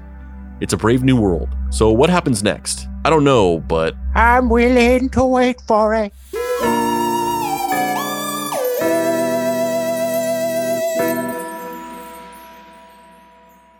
Thanks for listening to this episode. You should definitely go like the Facebook page for the Deep Cuts Pod because we do lots of cool video content on there that you'll be sure to like. Also, please join our Facebook group. that's Deep Cuts Podcast on Facebook and the Deep Cuts Podcast Facebook group. Also, follow us on Instagram at Deep Cuts Pod.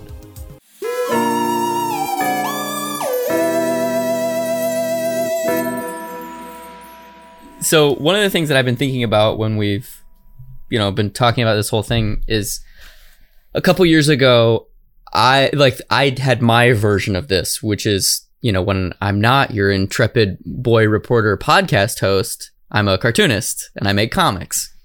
And uh and so a bunch of my friends and I kind of did our version of a bootleg weird dumb conceptually absurdist pro- art project where we redrew Watchmen page for page, panel for panel, but just really badly. So like some people drew it with their left hand, some people did like 15 seconds a page, some people slavishly recreated the pages, some people used photos, you know, basically everybody could do whatever they wanted. It's probably about 10 of us. And um, you know, I kind of put it together and uh, actually I've got a copy right here. Hold on. And so, you know, it's like it's like it's Watchmen. Okay. You know, it's Watchmen Shitty Watchmen. I but it's it. yeah, it's called Shitty Watchmen, and the, a very great.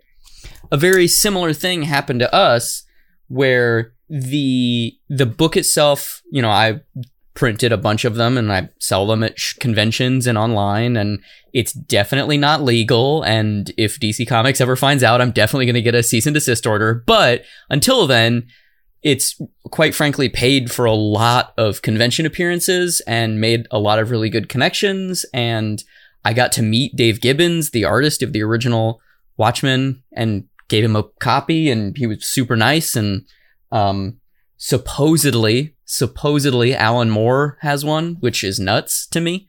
Um, but it didn't happen in the same way that your guys happened, where it was algorithmically. It was be, partially because the comics world is so small. It was all word of mouth, and it was almost overnight. Where like I posted a link to it, and then all of a sudden everybody was ordering them. We had like you know hundreds and hundreds of orders on my website, and you know it's uh, it was posted to Tumblr, and it had all these you know whatever uh, Tumblr bullshit. You know what I'm saying?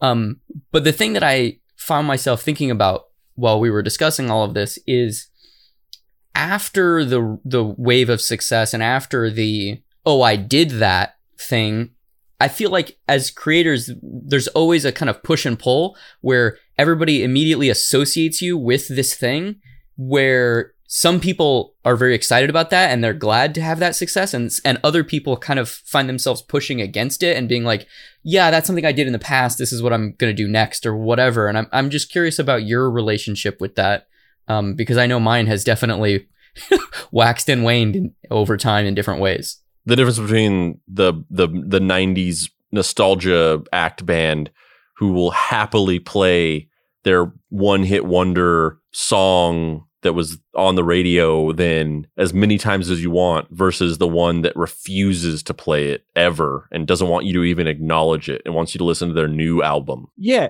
I, I think you yeah you do I want to be associated with like, like Sandlerton and uh like in a way where like oh do I want to be like when people think of Matt they think of Sandlerton I don't even know if the way it went viral is that associated with me. I think like most of the TikTok uh reaction when I post about it is oh that was you? So i i think like almost the project has a, a and of course i i whenever that happens i i credit andrew. I don't say yes that was all me uh but uh uh you know i i'm not worried about that. I mean uh i don't know if you guys know what an Otamatone is. Uh, I played a silly instrument on America's Got Talent to try and get some cheap airtime. I only ended up on the show for like 12 seconds. But no i have no shame. If if i can get more people aware of me and my dumb brain and my dumb ideas and the way i perform i will gladly take it and if people want to hang on for long enough to see the dumb other stuff i'm going to do then then i'm more than happy because i am just somebody no one's heard of uh, at this point. Right yeah. I suppose that in some ways is the uh, the golden chalice that you only can drink from once you have rich people problems. Uh yeah i yeah i don't worry about any of that. You know i do normal like actor day-to-day stuff and audition for stuff. So it's not like changing whether i'm gonna get a co-star on whatever show. Yeah i think i think uh i think stuff like sandlerton or uh shitty watchmen or shitty dark knight or even some of the like goofy comedy videos that you do on social media matt i think they're they're kind of the perfect version of that where I don't think that they could ever I don't think that what they are could ever necessarily eclipse any of the other things that we're trying to do. Like I don't think that I, I don't think it's possible for you to ever become like exclusively known as the shitty Watchmen guy in a way that would just eclipse anything else you're doing. I, I just I can't see that becoming a scenario. I think no matter how viral or popular that thing became because of the novelty of it and the absurdist quality of it. Obviously, there's going to be a lot of people that might be interested in that and not interested in other things that you're doing because they just like the sort of weird joke of it or whatever. And they're not interested in reading like legit indie comics. Um, but for the people that would be interested in other things that you're doing, I think it could only ever serve as a gateway. It's it's a thing that could just couldn't eclipse other things that you're doing. And I think that Sandlerton's the same way, where it's just it, it's it's not a big enough concept that it could eclipse our other work. Um, like something like you know I, have I've jokingly referred to this on the podcast several times, but as much as I've been jokingly referring to it, it's a real thing that I've thought.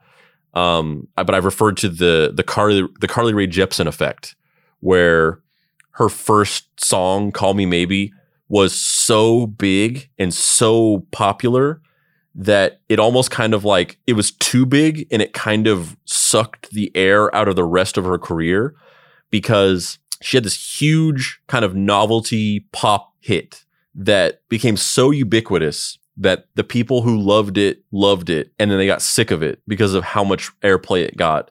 And the people who hated it absolutely hated it and they only hated it more as it got overplayed on the air.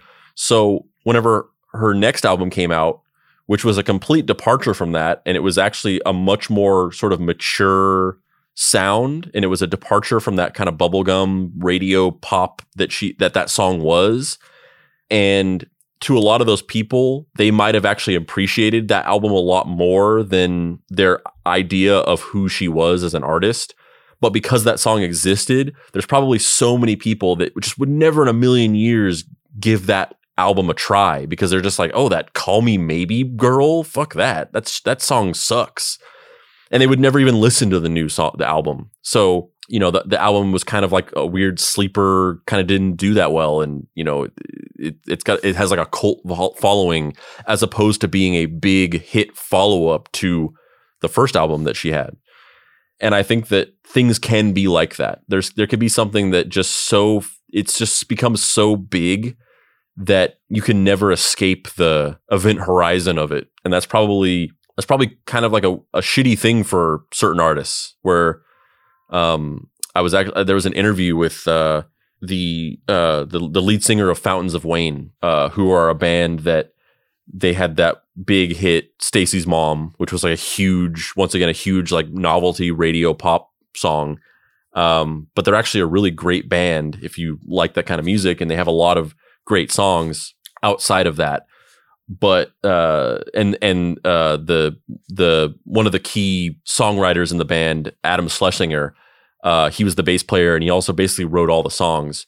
Um, and he also uh, he was he was a writer for television and film, and so he wrote the music in That Thing You Do, uh, including the song That Thing You Do, and he also co-wrote all of the music in Crazy Ex Girlfriend, and he he passed away from COVID. He he was like he was one of the first. Oh, um, right. Yeah. yeah, he died. I remember uh, back reading that. back in like April. Um, and the lead singer of Fountains of Wayne was doing an interview relatively recently where he was like, I didn't want to do Stacy's mom, and I warned Adam against it because I knew that it was going to be huge. I knew it was like it was just a it was a hit. I knew it. And I think we all knew it, but whereas they were really excited about it being a hit, I was terrified that it was going to become this thing that we couldn't escape. And that's kind of what happened. That song came out and we were only ever known for Stacy's Mom, which is this kind of comedy song and nobody it, we just couldn't escape that. And I guess ultimately what I'm saying is maybe maybe maybe we find that thing one day. Maybe Deep Cuts is that thing. Maybe Deep Cuts because so big that nobody ever gives a fuck about these comics we make. Yeah, Well, yeah, the good yeah, thing yeah. about audio podcasts, no one's going to pull up any podcaster on the street and be like, "Can you say that sentence again?" Huh? Like at least our image isn't tied to it in a certain respect. But I think these things that we're talking about, they they I think they are functionally and structurally they have limits, and I don't think that they could ever become that thing that like eclipses an- anything else we're trying to do. I, they could only serve as gateways. I think.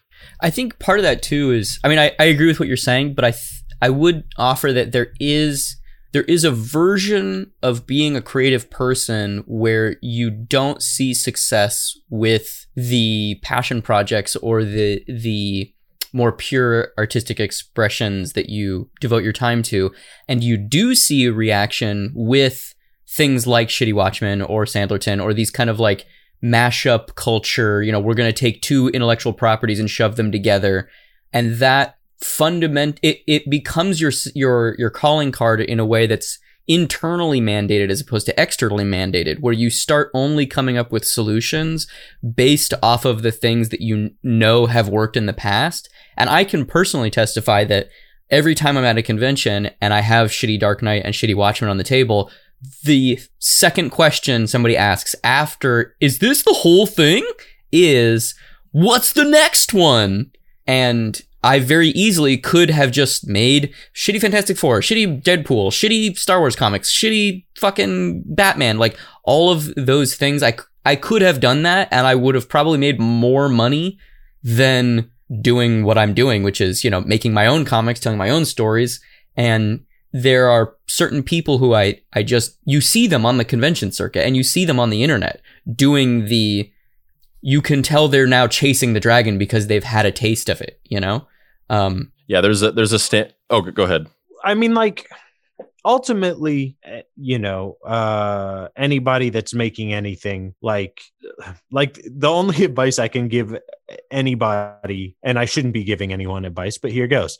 uh, is like just keep making shit. You know what I mean? You'll find if you make good stuff, uh, not everything you make uh, is going to resonate. Um, uh, but you know, make the shitty whatever and make the other thing and make the other shitty. I'm not telling you to take another shitty end that project when you want to end it, but I'm saying like Yeah. there is no no one is telling you you have a finite amount of projects you can do. You have a finite amount of time to do the projects. But like, yeah, I could make Sandlerton, and I also, you know, Andrew saw uh, my dramatic reel to put me in another comedy video. But I'm saying like, I don't just do comedy videos. You know, I don't. You know, I have a VO booth over here to do like legitimate uh, voiceover auditions. You know, I audition for for legitimate. You know, projects, some of them comedic, some of them very not comedic. But on top of that, I do silly TikToks and I do Sandlerton. And when people are like, hey, Matt, you want to do this silly project? I usually say yeah, because if they ask me, we're good friends. And if we're friends, we probably like what the other person does. So, you know, I don't like to think of it. I don't like to think of anything that limits me. I don't like to think that my silly projects, I don't think that anything I do takes away from anything else I do other than my time which as a as a parent is limited. So I I definitely have um you know taken on less on my plate, but that's the only thing I worry about is the time. Not not really the selection of projects as long as uh, I have room for it in my schedule. Yeah. I mean, in terms of the thing you said about chasing the dragon, Dave, uh, well, first of all, so kind of similar to that, what you're talking about, there's, there's this, there's this stand up comedian who's sort of been on the internet for a couple of years now, just kind of in this last five years of like just the rise of Facebook and YouTube and Instagram as these like content destinations and the way that viral video has evolved, where essentially like several years ago, he he he had a video. I mean, he's just a stand-up comic, and he does he has a routine and blah blah blah blah. He posts videos online and so on and so forth. And then he had a video go viral where he basically like owned a heckler, where a video of him, yeah, Yeah, I, I definitely know who this is. Yeah. a, yeah, a video, a video uh, where someone's heckling him, and then he just like owns them, and that video went viral. And essentially, he did exactly what you're saying, where he like shifted his entire brand to become the guy who owns hecklers. So now he has all these videos that go viral all the time, where it's just like comedian owns racist audience member, comedian owns blah blah blah blah blah and they get increasingly more like uh, social justice y. Uh, and I, I I don't mean to say that in a negative way, but it is kind of a negative way because they're It's like an SEO tactic. Yeah, it's an SEO tactic, and they're clearly fake. They're clearly staged because it's like, how is this? This guy, this guy would have to be the most unlucky comedian of all time that he gets heckled by the worst human beings at every show that he has. He has like he has the worst racist fucking people at all of his shows, just like following him, just ready to yell at him so that he can film some hot content. And I also happen to know literally that they are fake because a friend of mine knows him. Um, but I don't even need to know that. I don't even need to know the real truth to know that they're fake. But he that that's what he did. He turned his whole brand into like I'm not a stand-up comic anymore. Fuck my jokes. I just put out video after video of me ranting at these audience members and like owning them. Okay, so but okay, so like if we take that um justification, right? So uh, have either of you seen Mitch Hedberg's like early 80s sets like or maybe late 80s? I don't I maybe I'm I'm assuming where you're going with this is that he didn't initially start off with a bunch of one-liners, and so No, he had I- one-liners. His delivery was just like if I said it. yeah, Like I, so like I, I, heard I haven't because I've definitely only seen his what what we think of Mitch Hedberg as. Yeah, and I mean this isn't SEO or, or geared toward, but like he was playing around with this comedy. He had the joke, you know, he has a joke saying, "Oh, don't you hate when you get a flyer? It's like I give it to you and you say, "Here, you throw this away." That's the gist of the joke. But there's video of him in like the early, I don't know what year it is, but before he decided to do a persona where he tells the joke just like that. You know what I mean? And it's pretty good. It's a one liner, you know, and if you say it relatable, but when he does it and is like, hey, you ever get a flyer from a guy? And it's like, here, you throw this away. You know what I mean? But he developed that because he was trying things, he was experimenting. And when he did that, it hit and he leaned into it. So I don't know if I can really, because when it's SEO, it feels a little cheap, doesn't it? But Well, I mean, You that's know, uh, that is Mitch- what Mitch- we're doing. That's. Mitch Hedberg finding his voice as as opposed to faking staged hecklings. That's true. But I'm saying, like, if he just became a person that did more crowd work and he didn't stage it, you know, if he just became more of a Don Rickles type comedian, I'd be okay with it. But I think there's, yeah, I- mean, I I think there is a distinction between someone maturing and growing as an artist and someone who is objectively working at a high level of skill, choosing to attempt to appeal to the broadest possible base, sans any sort of um, good taste. You know what I mean? Like, I, there's a there's a version of that chasing the dragon. Just again to go back to comics of there are brilliant illustrators who have stopped making sequential pages because comic books take a long time and they just make pinups of Captain America's ass. You know what I mean? And like that is probably paying their rent where they probably wouldn't have been able to pay their rent off of their deeply personal, you know, indie comics. But for me, as somebody who cares about the medium, I weep. I weep for the stories that are never going to be told. uh, Be you know because people love Kylo Ren's abs. You know, it's just like I get what you're doing, and I guess kudos to you, but that just is so cowardly. And I don't know that that's necessarily even the same conversation that we're having about this kind of like the shitty Watchmen and Sandlerton of it all, but more the next step removed from that. After the glow of Sandlerton and shitty Watchmen has dissipated, trying to replicate that and not quite succeeding, but also not failing. And so you just stay in this kind of like permastasis of creative reinforcement of the status quo, if that makes any sense.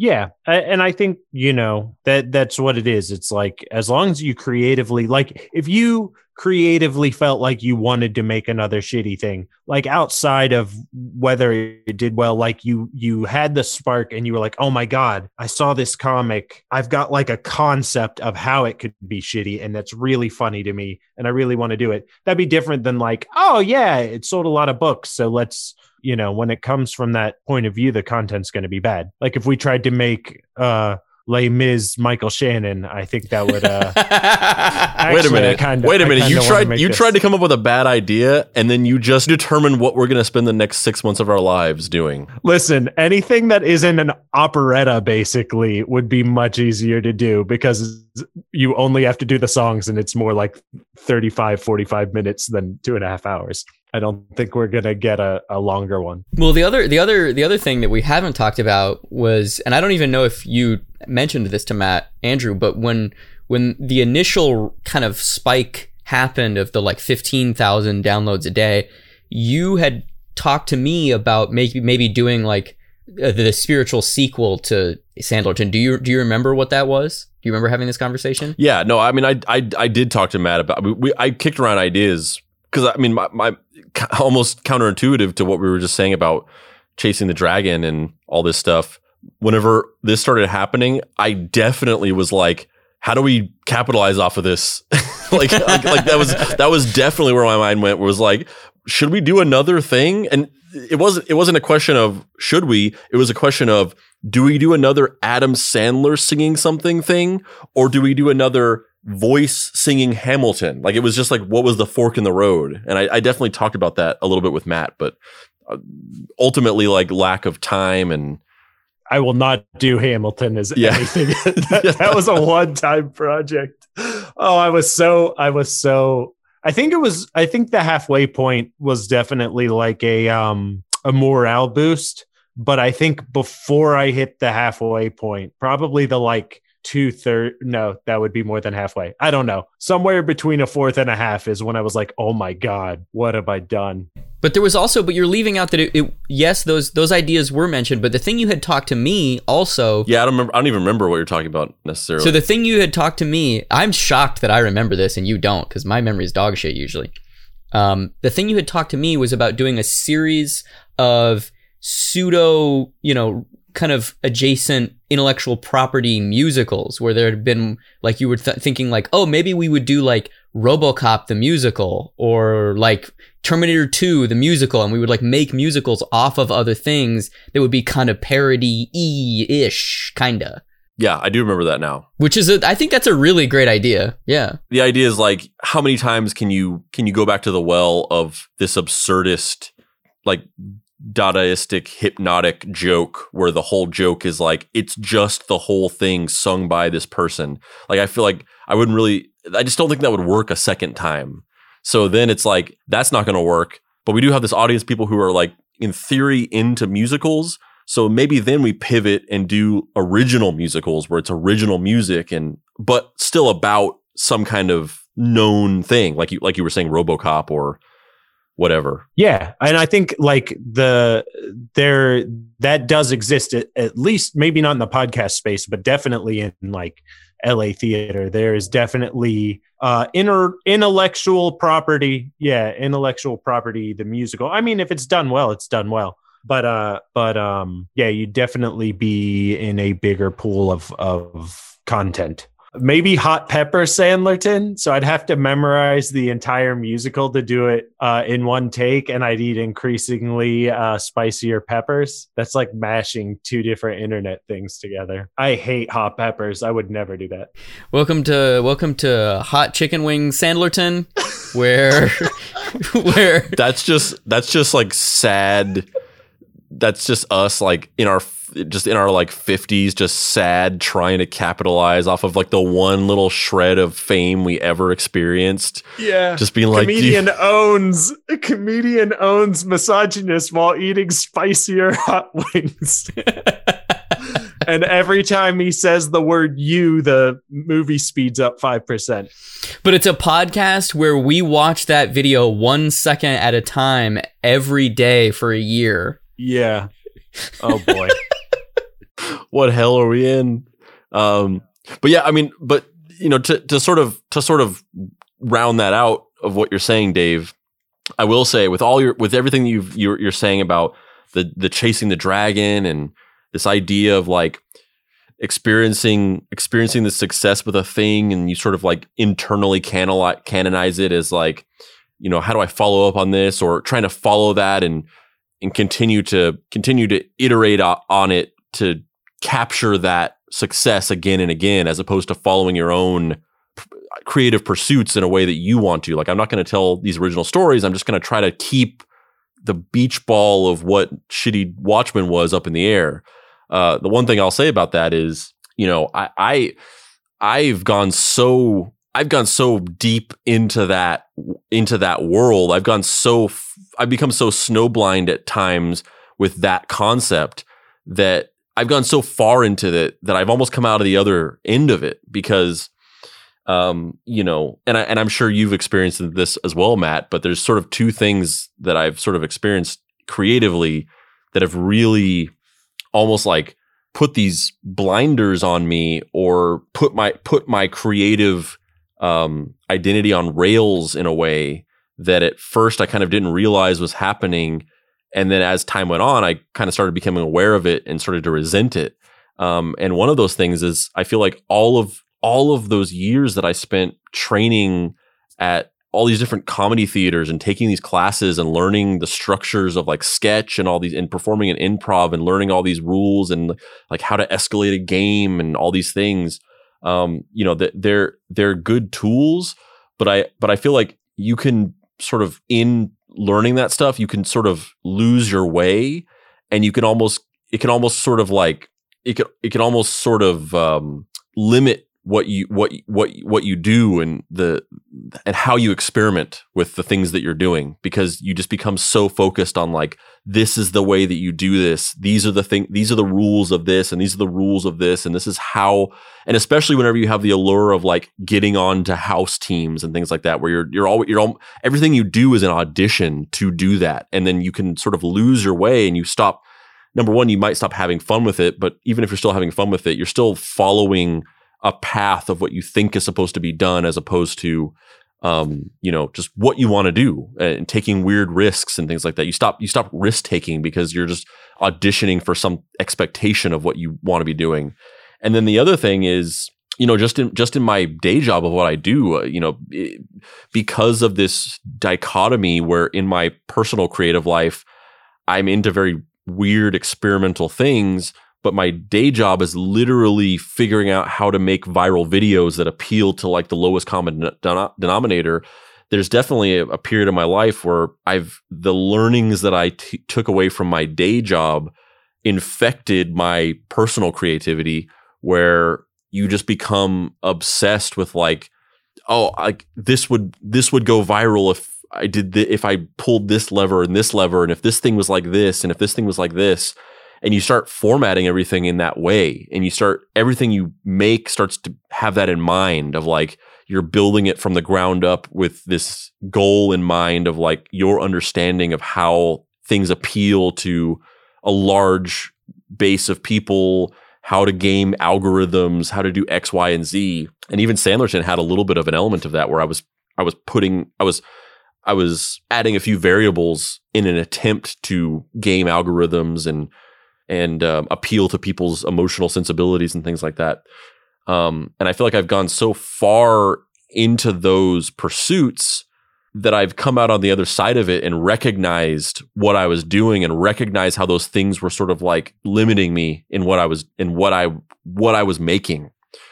And you know, I, I guess I guess ultimately my optimistic endpoint of that is you, know, you talked about the fear of getting lost in that and just spending the rest of your life keeping the plate spinning and trying to make the next shitty Watchmen thing that would resonate with people in a way that your weird, you know, personal stuff isn't.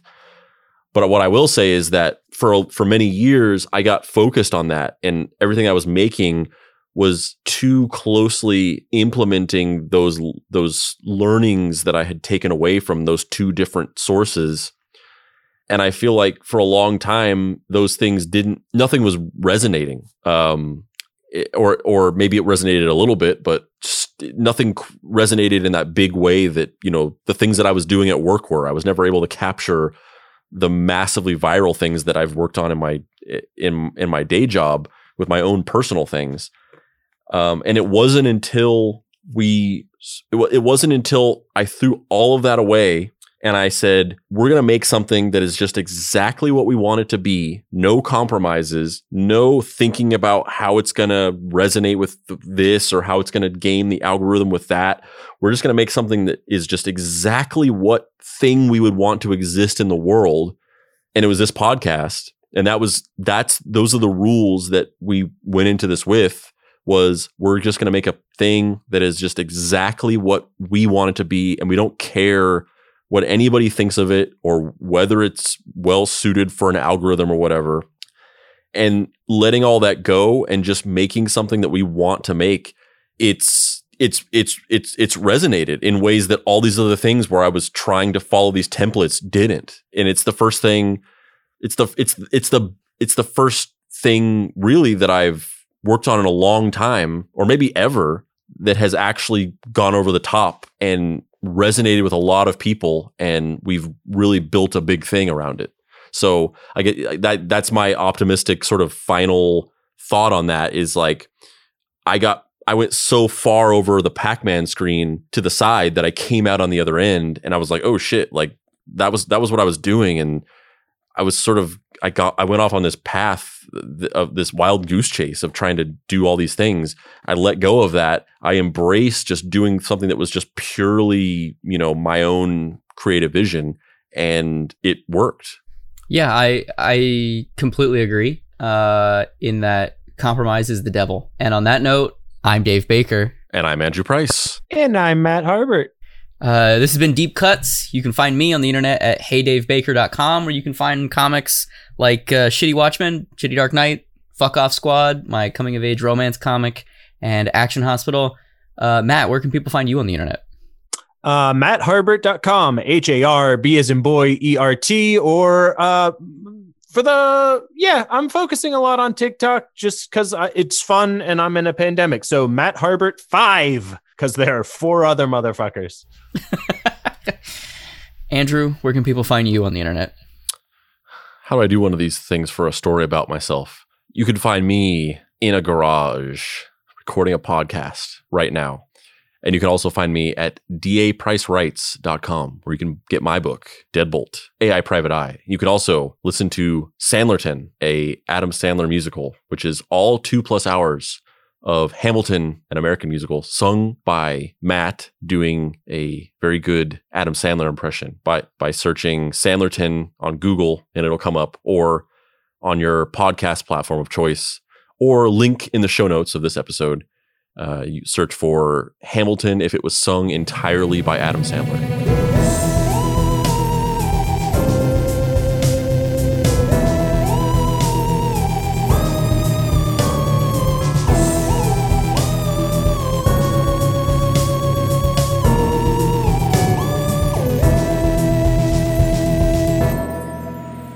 Deep Cuts is a production by Boy Genius Media. If you'd like to find this show and others like it, please visit boygeniusmedia.com or deepcutspod.com. If you want to join in on post episode discussions, please join the Deep Cuts Podcast Facebook group. Finally, subscribe to our YouTube channel for additional video content.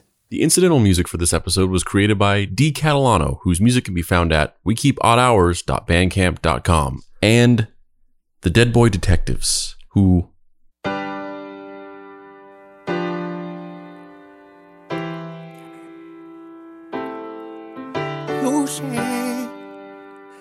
price of my love's not a price that you're willing to pay. You cry in your tea, which you hurl in the sea when you see me go by. Why so sad? Remember, we made an arrangement when you went away. Now you're making me mad. Remember, despite our estrangement, I'm your man. You'll be back. Soon you'll see. You'll remember you belong to me. You'll be back. Time will tell. You'll remember that I served you well. Oceans rise, empires fall. We have seen each other through it all. And when push comes to shove, I will send a fully armed battalion to remind you of my love. You